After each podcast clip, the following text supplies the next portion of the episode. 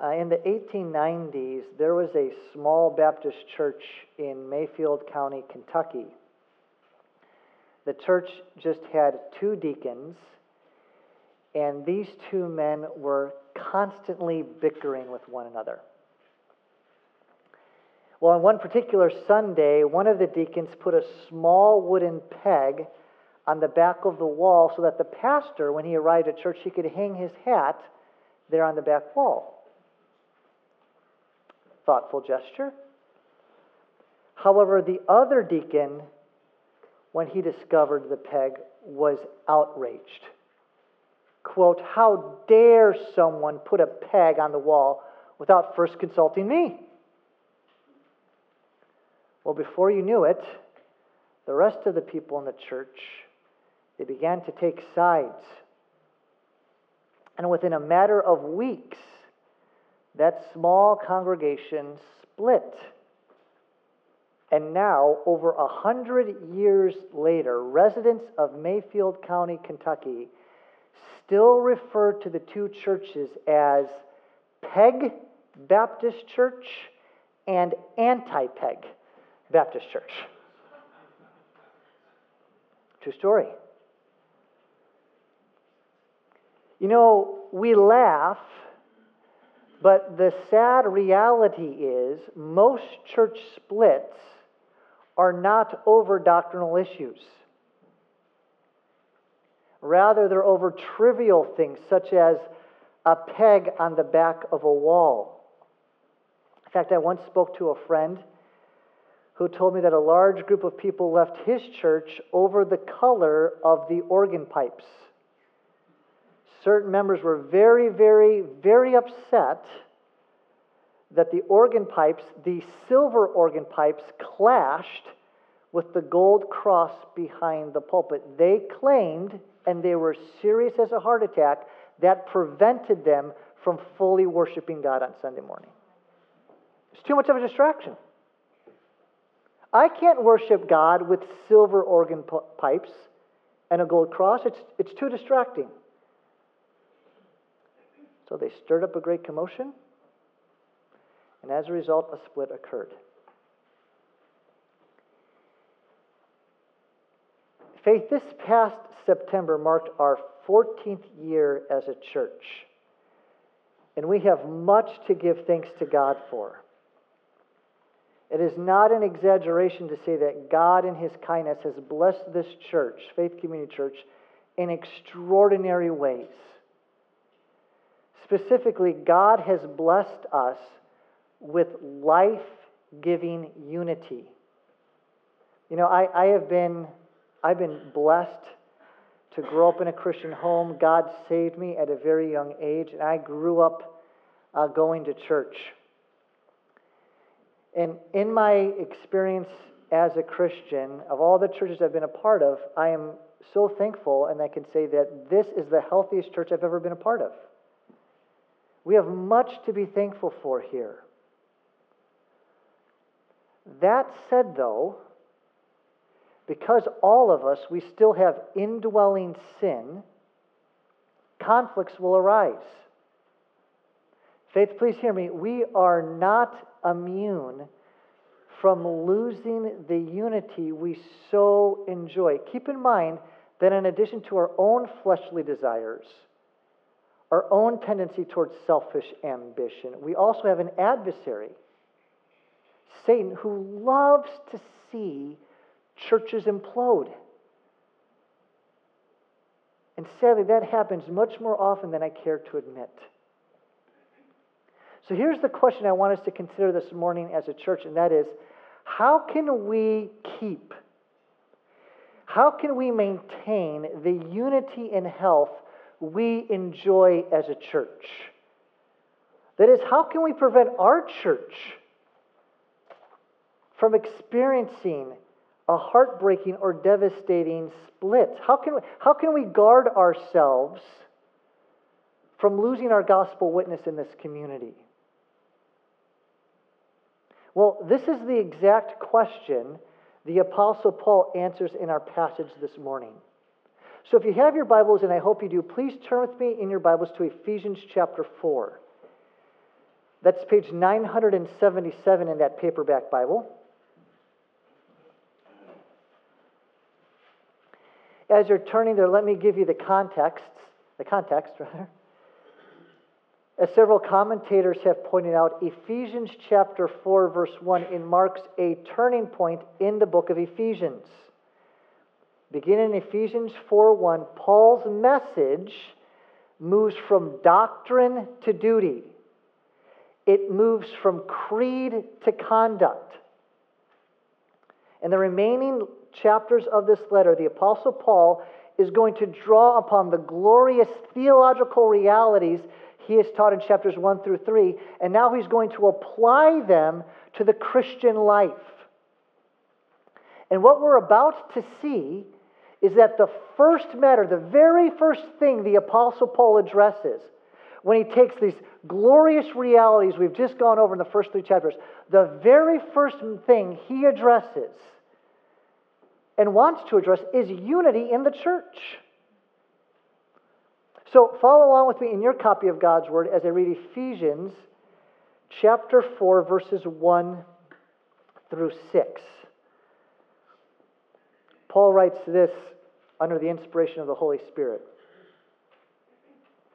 He says, I therefore, a prisoner for the Lord. Again, think, of how he has identified himself previously.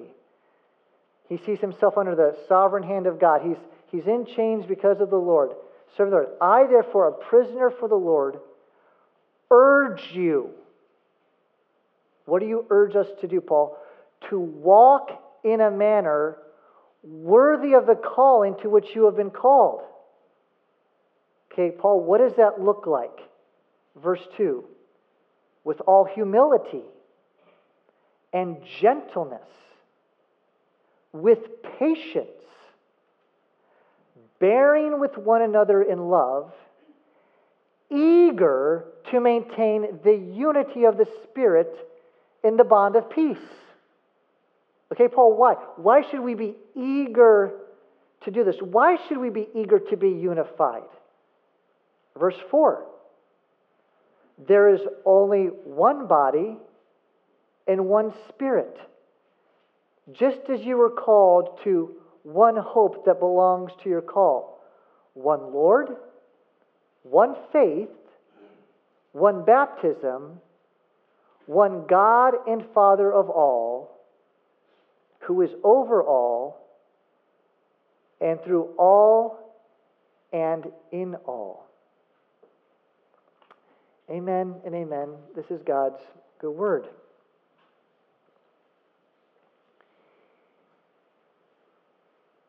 Uh, when was the last time you went hiking? Comedian Jim Gaffigan has a bit on hiking. Maybe you've heard it before. He says, he says the first thing you notice when going on a hike is that it's a mistake.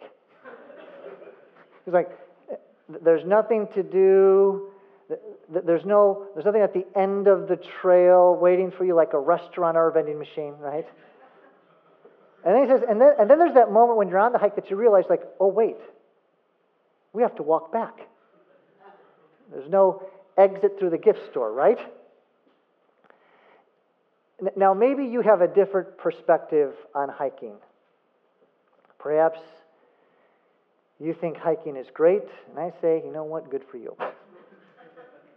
However, I must confess that I've had more than my fair share of terrible, miserable hikes.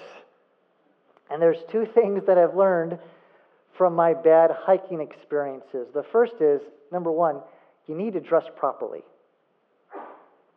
Sadly, on more than one occasion, I have found myself cold and underdressed while hiking in the Sierra Nevada mountains there in California.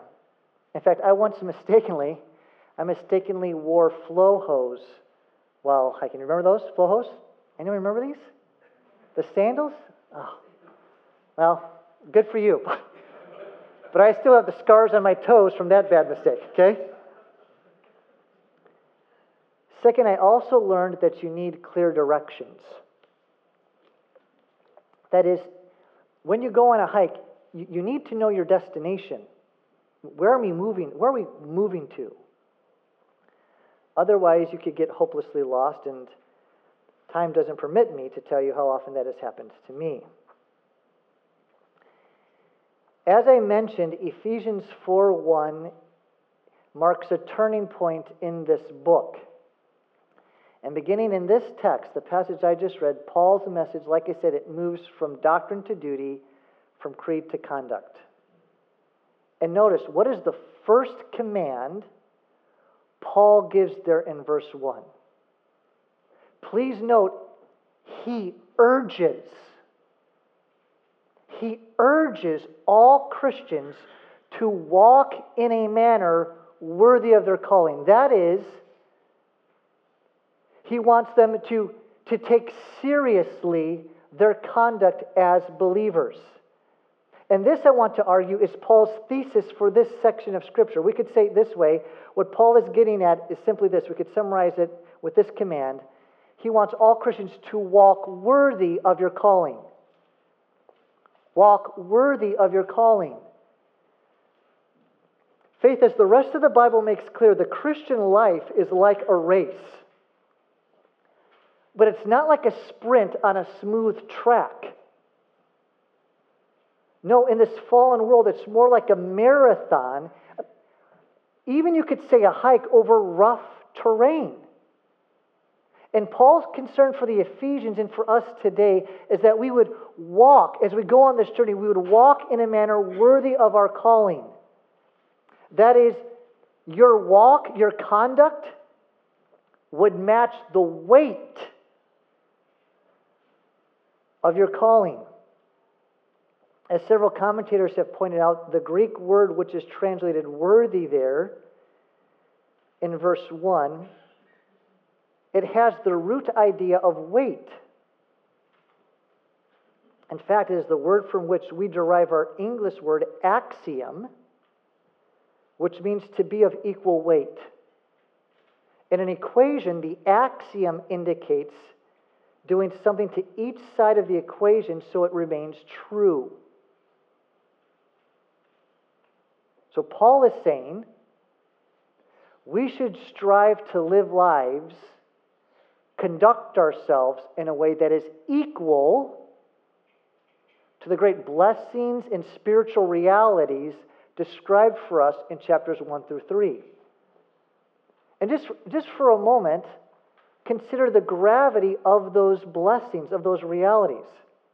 What have we learned? In Christ, we have been predestined before the foundation of the world. We've been chosen by God the Father, predestined to adoption. We've been redeemed by His blood. We've been given an inheritance. We've been raised to new life. We've been shown mercy. We've been given access to the Father. We've been brought near. We've been made one in Christ, and we are now God's workmanship. Amen? And Paul now wants our walk to match the weight of those glories. In fact, one might argue, I would say, Paul is obsessed with how we conduct our lives. He's obsessed with how we walk. For notice how often he brings up this topic in the next two chapters. We have our text, Ephesians 4 1, when he says, I, therefore, a prisoner for the Lord, urge you to walk in a manner worthy of the calling to which you've been called. Then in verse 17, he says, Now I say and testify in the Lord that you must no longer walk as the Gentiles do in the futility of their minds. Then a few verses later in chapter 5, he says, Therefore be imitators of God as beloved children and walk in love as Christ loved us and gave himself up for us, a fragrant offering and sacrifice to God. Then a few verses later in verse 8, he says, For at one time you were darkness, but now you are light in the Lord walk as children of light. Then finally in verse 15, he says, Look carefully then how you what? Say it. Walk. Not as unwise, but wise.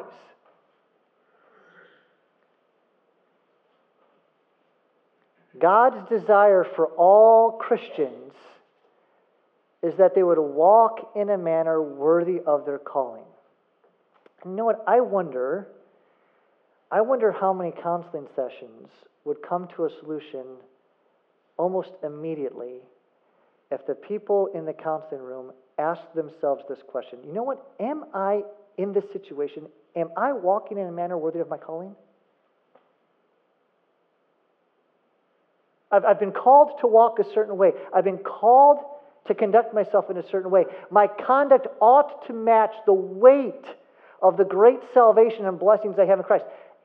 Does that match up? Or am I living for myself? So, so how can we walk in a manner worthy of our calling? What does that mean? What does that practically look like? Well, thankfully, Paul tells us.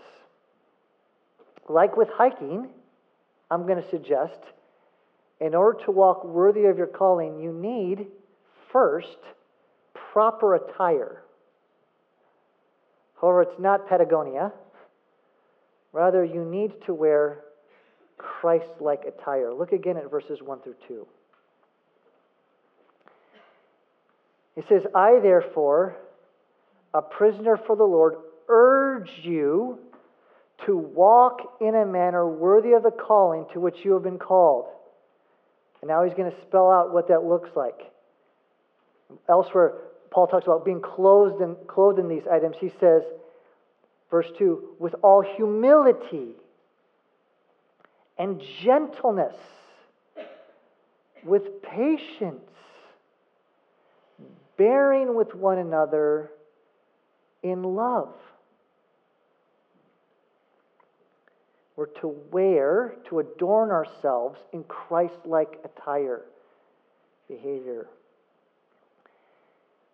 Uh, Dwight Pentecost, I came across this in my studies. He, he told of a, of a church split that was so serious, each side filed a lawsuit to dispossess the others from the church. The civil courts threw it out, rightfully so. And eventually it came to a church court where it belonged. And the higher judiciary of the church made its decision and awarded the church property to one of the two factions. Those that lost the lawsuit withdrew, and then they formed another church in the area. And in the course of the proceedings, the church court that made this decision, they discovered and they found out how the conflict had started. And you know how the church conflict started? It all started at a church dinner when an elder received a smaller piece of ham than the child sitting next to him. He was greatly upset that he would receive a smaller portion than a child, and it just unraveled from there. Notice, what does Paul list as the first character quality that should show up in the life of a Christian who truly understands the weight of his or her calling? What is it? Humility. If you want to demonstrate that you truly know and understand the glories of Ephesians 1 through 3, then walk in humility. I mean, seriously, say whatever you want about the truths of Ephesians 1 through 3, but if, if Ephesians 1 through 3 has not pierced you to the heart,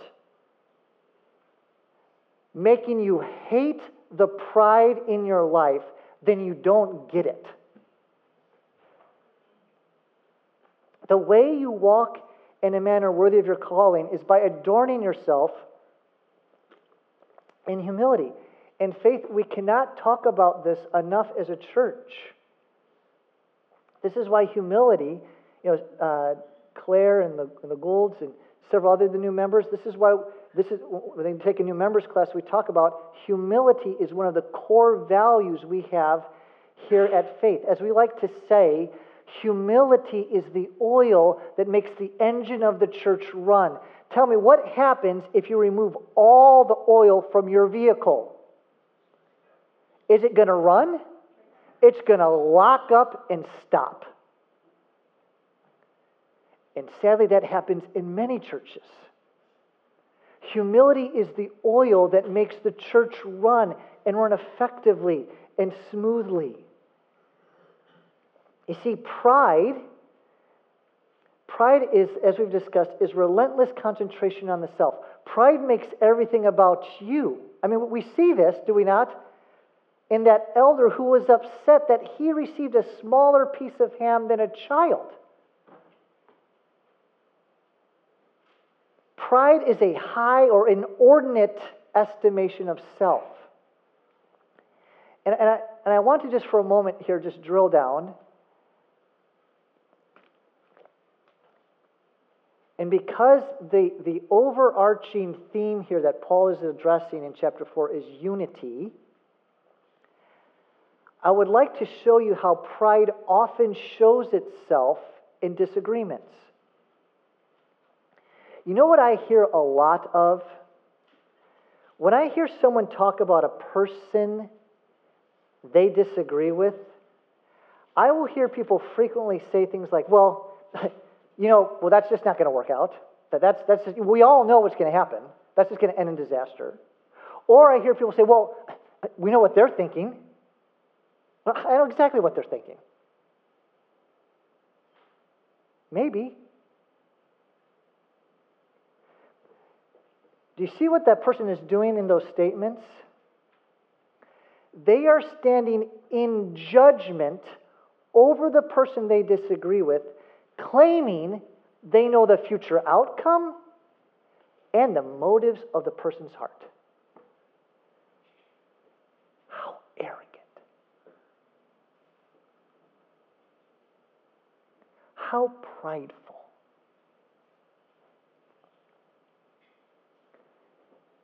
There's only one person who knows the outcome of the future and who knows the motives of a person's heart. And tell me, who is that?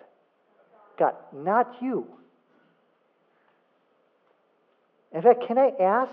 Think about the last disagreement you had with someone. Did you think or say those things?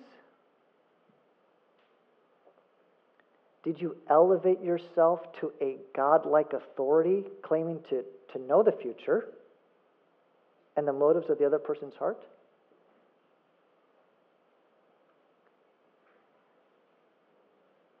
Friend, that is not walking in a manner worthy of your calling. That is prideful rebellion against God. It is self exalting. And if we're going to maintain unity in this church, we must rid ourselves of that. Well, I mean, you know what those pro vaccine people are thinking. Well, you know what those anti vaccine people are thinking. Any topic, insert it. We ought not stand and give ourselves a godlike status saying, I know what they're thinking and I know the outcome of the future. That is pride.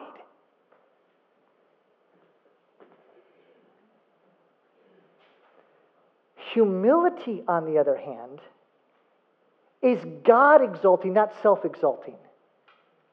It is God focused, not self focused. It is others oriented, not self oriented. As someone once said, humility is not thinking less of myself, it is thinking of myself less. My, my focus is on God. So let's go back to that disagreement you maybe had earlier this week. Whereas pride is ascribing a God-like authority, knowing the future, knowing the person's motives, humility correctly assumes, you know what? I don't know the whole situation. Humility kindly asks questions to make sure you properly understand what's going on and what's being communicated. And I would venture to say so many conflicts spiral out of control because instead of the two people interacting who have a disagreement, instead of them actually, actually listening to what the person is saying, they're importing meaning and other things to what they're saying. Humility asks questions and it seeks understanding in the midst of disagreements. And then gleaning all the information, you know what it means to walk in a manner worthy of your calling? It then means, now that I have all the information, I respond in gentleness.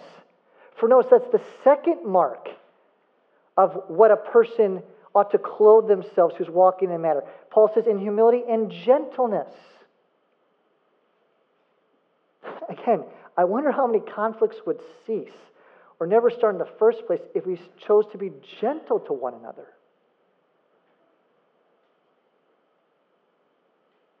Yet, how often are we tempted to respond when someone disagrees with us or doesn't go away? How are we often tempted?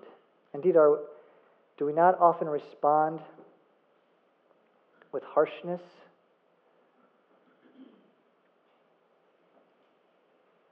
We can be harsh not only in disagreements, but when things don't go our way. Now, I, I, I need to confess to you, I was strongly convicted of this during my studies this week. Faith, harshness, and rudeness have no place in the life of the believer. I am, you are, we are betraying our calling as Christians when we are harsh and rude and irritable with others. And, and I need to tell you, you know, I, God in His kindness, He's so good to convict of sin. I need to confess to you, this week I found myself on occasion, on one particular occasion, being harsh with my children. I was not gentle. I was mean and harsh. So I confessed that to them and asked for their forgiveness, which they graciously granted. And then I also had to bring that before the Lord, confessing my sin, asking for his forgiveness. And I, if I could just ask, have you been harsh with anyone this week? Friend, if the Spirit is convicting you of a moment when you were rude or harsh towards someone, I would invite you to join me in owning that sin and repenting of it. And asking the person you sinned against for their forgiveness. And then, with God's help, purpose to walk in gentleness. It, gentleness is not you don't have a spine, it doesn't mean you don't have convictions. It doesn't mean you're never animated. But as we look at the Lord Jesus Christ in his behavior and how he describes himself as gentle and lowly, we can still have convictions and demonstrate the fruit of the Spirit. But notice not only, not only just gentleness, but also what does Paul go on to say there? We should also walk with patience and long suffering to bear with one another in love. Now, faith, I don't know if you know this or not, but long suffering and bearing with one another is something we are called to do. And I say that because a vast majority of people I meet in the counseling room want nothing to do with bearing with another person. They want nothing to do with being patient towards a spouse who might have a sin issue.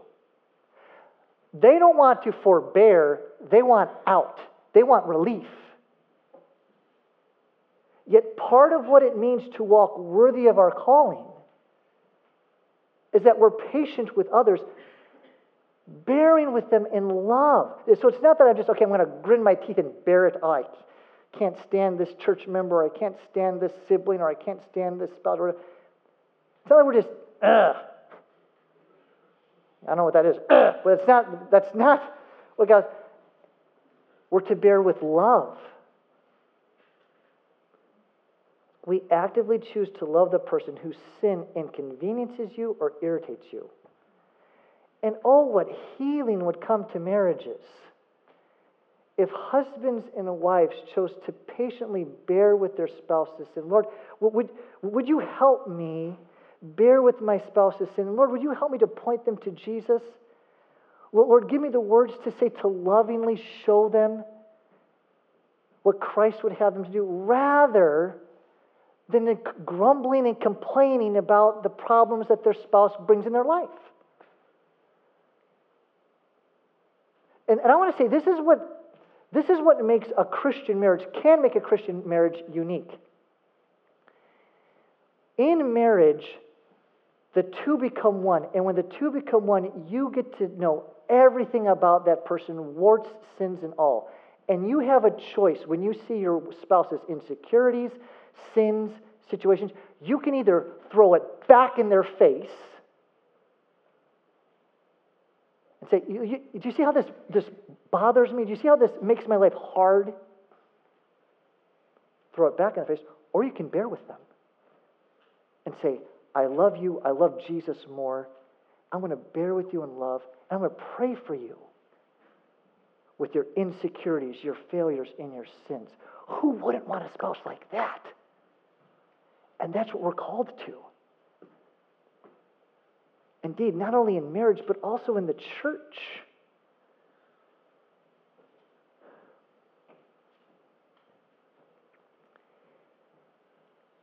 Faith is what we just discussed walking in humility, gentleness, with patience, bearing with one another in love. Does this seem heavy to you? Does it feel weighty? It should. You know why? Because the Lord Jesus Christ did all this for you. Faith, the way to have your walk match the weight of your calling is by reminding your heart of what Christ did for you. For consider the weighty actions that your Savior accomplished to save you. What does Philippians 2 state? What does Paul write there? Christ humbled himself to the point of what? Death. Death on a cross. And while being crucified on a cross for sinful people like you and me, what came out of his mouth? Was he harsh? Was he irritated? Father, forgive them, for they know not what they do. And keep in mind, Jesus died on the cross for people who just didn't disagree with him, but who hated him. People like you and me. Then, Christian, what is Christ's disposition towards you as an unbeliever? Is he not long suffering with your sin? Is he not patient? the other day, I was talking with one of my kids, and I forget which one it was, and we we're just talking about sin and the problems and complications. And one of them says, I tell you what, if I were God, I would just wipe everybody off the face of the earth. and, and it was one of my sons, I forget which one. He's absolutely right. I mean, if I was God, I would not have the patience. But God has the patience with you, Christian. And He's committed to your good. And He doesn't throw your sin back, He doesn't throw your sin back in your face. He loves you and is doing all things for your good in His glory. I mean, does God not continue to shower you with love, though you are unlovely? Faith, the way to have your walk match the weight of your calling is by reminding your heart of what Christ did for you and then dress like Him, act like Him. But then, second, you must move towards unity. So, this is the direction. So, like a hike, you need the proper attire and then you need the right direction. So we're moving towards somewhere. Paul, Paul lists all these character qualities to move us in a direction, and that is unity. We dress in Christ's likeness out of our pursuit of unity. Look again at verses 3 through 6. He says, eager to maintain the unity of the Spirit in the bond of peace. There's one body, one Spirit, just as you were called to one hope that belongs to your call one Lord, one faith, one baptism, one God and Father of all, who is over all and through all and in all. Wear Christ like attire, and then we're moving, we're hiking, we're running towards unity. Let me ask you, we don't have to say it out loud, but let me ask you, what are you eager to do? What are you eager to do? This Christmas, we built an outdoor ice rink in our backyard. And when it got to subarctic temperatures on Christmas Eve, you know what I was eager to do? Get on my skates and ice skate with my family and play hockey. I was eager. I couldn't wait to do it. Notice what Paul says there in verse 3. To walk in a manner worthy of your calling, you must not only wear Christ like attire, but you must also move towards unity. That is, we adorn ourselves in these virtues for the purpose of keeping the bond of peace. This is something he wants us to be eager to do. Paul exhorts us be eager to maintain unity. You know, I have to tell you, in the midst of disagreements, I don't think we're ever eager to pursue unity. Brother, you know what I think we're eager to do in disagreements? Get my way. Make sure everyone knows I'm right. I'm eager to get what I want. We often come to relational difficulties or disagreements not eager to be unified. But, Christian, we must. Why? because we have unity in Christ. As many commentators have pointed out, Paul cites what is probably an early Christian hymn. As you no doubt noticed, there are seven ones in these verses one Father, one faith, one baptism, and so on. In these verses, Paul is describing the unity that each of the three persons within the Godhead creates between Christians and God's church.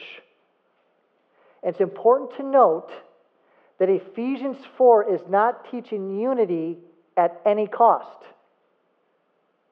It's unity in Christ.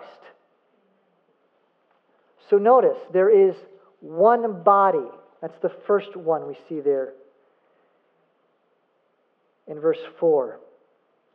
We share a common existence in Christ's church. We have we're diverse in backgrounds and gifting, but we are united as one. There's one body, there's one spirit. We share a common origin in the Holy Spirit's work. Right? The Holy Spirit is the one who creates unity and powers us to maintain it. There is one hope. We share a common hope in Christ. Now remember, remember what Paul wrote in chapter 2, verse 12. Remember, at one time we were without hope until God called us and saved us in Christ. There is also one Lord. Now, we as Christians, we will confess and we believe that Jesus Christ is Lord. Now, you have to understand, when the early Christians said Jesus Christ is Lord, they were also saying to everyone in their hearing, Caesar is not. When the Jewish Christians said this, Jesus is Lord, they were boldly identifying Jesus with the God of the Hebrew Scriptures. So this was not just simply an empty creedal affirmation for early believers. This confession, as we're going to see as we work our way through Hebrews 11 and as we study the early church, this confession could cost you your head.